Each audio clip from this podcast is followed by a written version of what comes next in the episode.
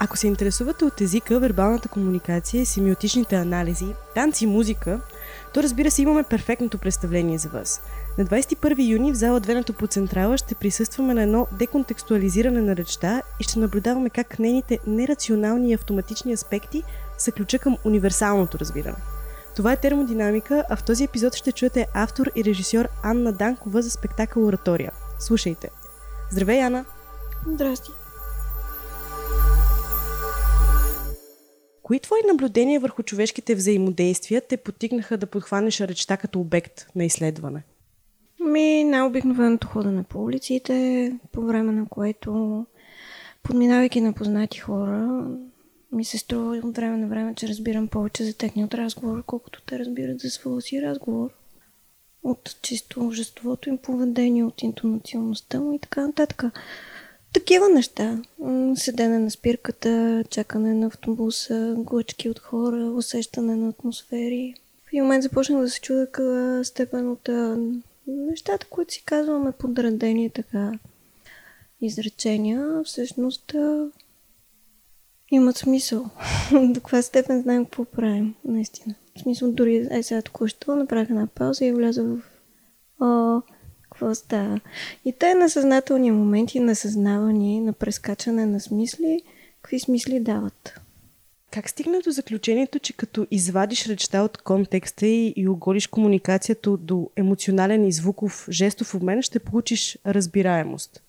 По начина, по който сме стигнали до заключението, че колкото и да не разбираме какво се случва реално, рационално, докато слушаме музика, всъщност разбираме. По начина, по който съществува физическия театър, в който през посланията на тялото ние получаваме текст. То текст до каква степен може да бъде изчерпан вербално. Посланието до каква степен може да се стигне до края на разчитането на едно послание на партитури, които включват невербални системи от комуникации, в смисъл звуковите и жестовите. Аз не знам до каква степен може да се изчерпа и това е най-якото всъщност в тази работа. В смисъл, не мога да го изчерпиш до край, всеки го преживява по свой начин, намества лични, проектира лични монолози, диалози, ситуации, преживявания, което прави и по време на рационални вербални комуникации също, всъщност. Докато езикът се възприема като социален продукт, то речта е съвкупност от индивидуалните особености на човека, на индивида. Според теб, продукта, който се е получил от този процес на изследване, отъждествява ли се с намирането на нов вид комуникация? Можем ли да комуникираме чрез идеята, която е заложена в Оратория? Не, комуникираме без да искаме. Това е ситуацията. Сега в момента си комуникираме без да искаме заради начина, по който са да срещу теб. Заради интонацията, която избирам да използвам. Аз ти казвам някакви неща. В момента сме в официална ситуация. Нали? Не правя някакви други неща, в крайна сметка. Така че този комуникативен процес на интонация плюс жест, той е неизбежен и той е една наистина голяма част от нашето общуване. Иначе обаче, ако трябва така малко повече да отворя към процеса, аз си дах сметка всъщност, че речта е до голяма степен също социален консенсус. Тоест интонационността и жеста. Така, мога да кажа, че в началото тръгнах в този процес с желанието да изследвам така човешка автентичност. Те непипани полета. Още непипани полета. Тоест, ние непрекъснато редактираме речта си, учим български език, редактираме начина, по който се изказваме, изписваме и така нататък върху. Има цензура върху текста ни. И си мислех, че бих потърсила автентичност в те райони на изразяването ни, които остават така без цензура. Мисля, майка ти е казала като малка, не дай тук да си размахва с ръцете, като говориш, нали? Обаче, като цяло горе-долу е това. Той човек не цензурира жестикулацията си, не цензурира, няма автонаблюдение върху интонационността си също. И в този смисъл аз реших да тръгна към този проект с цел да търси автентичност човешка. Какво седи там за този жест, какво преживяване, каква е истина човешка аз мога да намеря там, зад интонацията и така нататък. Въпросът е в това обаче, че този проект ме провали, този провал. За така смисъл лабораторното изследване в някакъв смисъл е негативно. Оказва се, че ние сме формирани социално, включително в музиката и в танца на тялото си, докато разговаряме. Езика го формира, не знам кога и как се случва. Той наистина, ние наистина имаме свободата така да музицираме, докато говорим, за да се изразим емоционално. Имаме свободата да се движим, за да се изразим така и вентилираме психически. Въпросът е в това обаче, че наистина е изключително социално разпознаваемо всичко, което правим. Та-да. А смяташ ли, че процесът на изследване можеш да разделиш човешкото, което е много голямо понятие, нали, цялото човечество, и го делиш на различни райони, което би било като държави, България, Франция, Унгария, независимо от това, начина по който ние жестикулираме и използваме езика на тялото и интонацията е различен в зависимост от езика, който използваме. Например, аз познавам много хора, които говорят повече от един език. Когато говорят на френски, имат съвсем различен маниер, докато говорят на български. Това е много различно. Как бихме могли да обусловим тези различия? Защото тук приключва нашата възможност да си представим, че когато оголим речта, получаваме универсалност. Защото интонацията на един човек може да е различна на неговия език и той все пак ползва само интонация или само жестове, но на друг език би означавало съвсем различно нещо. Не знам от каква степен би означавало съвсем различно нещо, защото в крайна сметка те неща наистина диалогизират истина. Но да, в твой въпрос по някакъв начин се съдържа част от предишния ми отговор. Да, оказа се, че жеста, интонацията също по някакъв начин са социално и културно предопределение. Ние също така ги изпълняваме като едни евергрини на класическата култура, която изповядваме. Къде съзнателно, къде не, къде за добро, къде за лошо, къде за да информираме социална конформност, къде за да информираме емоционална адекватност.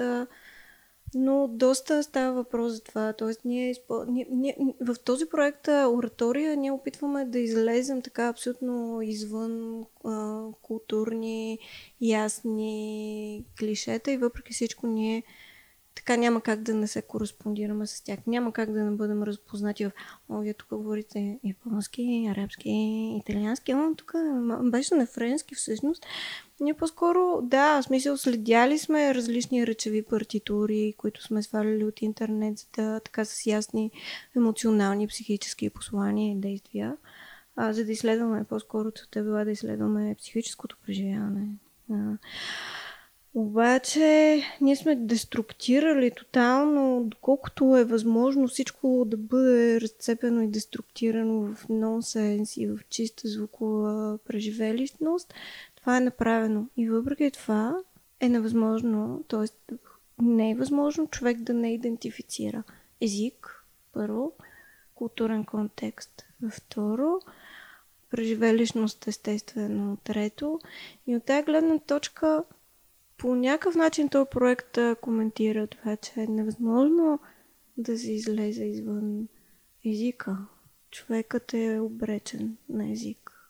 А къде се инкорпорира ораторията? Защо решихте да го кръстите оратория? Не се чува как да го кръста.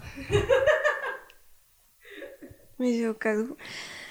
Защото по някакъв начин идва от една страна, обединява идеята за ораторство. В това представление се ораторства. Теориите изпълняват речеви партитури, нали, за да конструиран текст, но те ораторстват от една страна. От друга страна, това представление е наистина се, така представлява една музикална форма, в крайна сметка. Мисля, то е така в музикалния жанр. Ние коментираме по начина, по който коментираме през него човешките комуникации, речеви. В абсолютно същата степен ние коментираме музикални жанрове. траш, пън, класика и така нататък, опера. И от тази гледна точка оратория в качеството си на един музикален жанр застана адекватно в езиковата ни игра и манипулация. Можеш ли да кажеш, че аналогията между музика и танц е подобна на тази между реч и език? Да, да, така е, само че музиката и танца са доста, енергоемки. Тоест, да, във всеки един момент, в който ние си говорим по някакъв начин, едновременно пеем и танцуваме. Преме го така и това представление използва точно това наше качество. Просто ние го правим така малко по-минималистично и затова не се задъхваме и не правим кардио. Въпреки че реално всеки път, когато говорим и жестикулираме, ние правим микрокардио. Защото тръгвайки да изследвам речта, аз започнах да изброявам дъховете, които правя. Тоест, по някакъв начин тази работа е така озвучен ритъм на дъх, на дишане. И си дадах сметка, че докато ние говорим, ние абсолютно разцепваме и правим на нищо така то естествен ритъм на живота.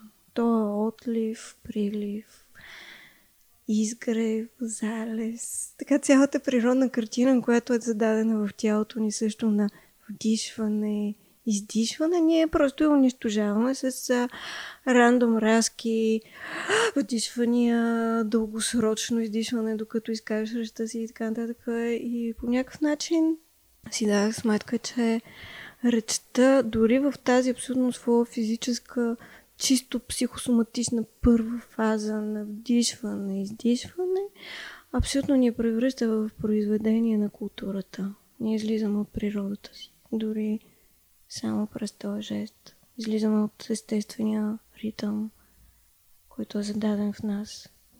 И от тази гледна точка ние сме обречени да сме културни. Този деконструиран текст ли е наречен в самия перформанс речеви колаж, който е дело на Йоана Робова, доколкото ми е известно? Речеви колаж ние наричаме едно нещо. То е следното. Понеже имахме много малко финансиране и трябваше да се справим с 10 репетиции горе-долу, аз измислих така техниката предварително да бъдат заложени така едни текстове, върху които да се работи. Тоест ние с Йоана Робова седнахме и намерихме подходящи предварително така зададени от мене преживелищности, теми, социални конструкти, контексти и така нататък в интернет пространството. Монологични, диалогични, групови и така нататък. Тези всичките текстове после обособих в парчета конкретни, които да носят така конкретна динамика, примерно депресия, истерия, оптимизъм и така нататък, политическа режимност. И съответно те бяха свързани от нея в общи парчета за по 1, 2, 3 или 4. На базата на тези речеви партитури ние започнахме репетициите си. Оттам нататък е работено много, те не могат да бъдат разпознати въобще. Някои нямат нищо общо с произхода си. Дори бих казал, че може би само едно парче така по някакъв начин следва изначалния си произход. Но така или иначе ние тръгнахме оттам. Това е ролята на чистия визуален аспект, което е видеото. Това е един дълъг разговор, който не знам до каква степен има нужда, въобще ти ще си прецениш. Аз дори не съм сигурна много колко ще го използвам за бъдещето. Така, аз имах голямо желание по някакъв начин, колкото изследвам речта в нейната абсолютна логичност. Тоест, използвайки алогичните, рационалните аспекти. По същия начин така имах едно силно желание да направя силно равностойно изследване на логичността на езика на писания. До този етап аз не можах да стигна поради липса на финансиране и време. Беше невъзможно. Проектът не беше добре финансиран. Така че аз по някакъв начин трябваше да се разделя с това свое желание и това съществуващо видео по някакъв начин се опитва така да сублимира това мое желание да изследвам самия език. И съответно в него аз правя една така игра визуална на един така текст теоретичен на Руан Барт, коментиращ езика, И по някакъв начин се опитвам да реконструирам създаването на езика през този текст, т.е. има ритъм на появяване на логични букви, които после започват да се свързват в някакви смисли, след което малко по малко тотално се деконструира всякакъв смисъл. И това така се върти от начало до края. Като това видео всъщност в момента седи малко като визуална инсталация за началото на представлението, т.е. то посреща публиката, след което се спира. За да може да имаме удоволствието, в крайна сметка, наистина да излезем от езика. Защото това представление наистина е удоволствие, ти дава удоволствието да излезеш за малко от езика, по някакъв начин да се регресираш в тези години, които си забравил, в които майка ти, татко ти са ти говорили неща и те са ти значили нещо, обаче ти не си знаел думите. В тази възраст, в която си в тази преживелищност на нерационалност и на тотално преживяване на чувствата. Много ти благодаря, Анна. Това беше наистина страхотен разговор. Не забравяйте, че Оратория се играе на 21 юни в зала 2 на Топлоцентрала. Нямате оправдание да не сте там. Абонирайте се за подкаста и следвайте Топлоцентрала за още от съвременната сцена в България.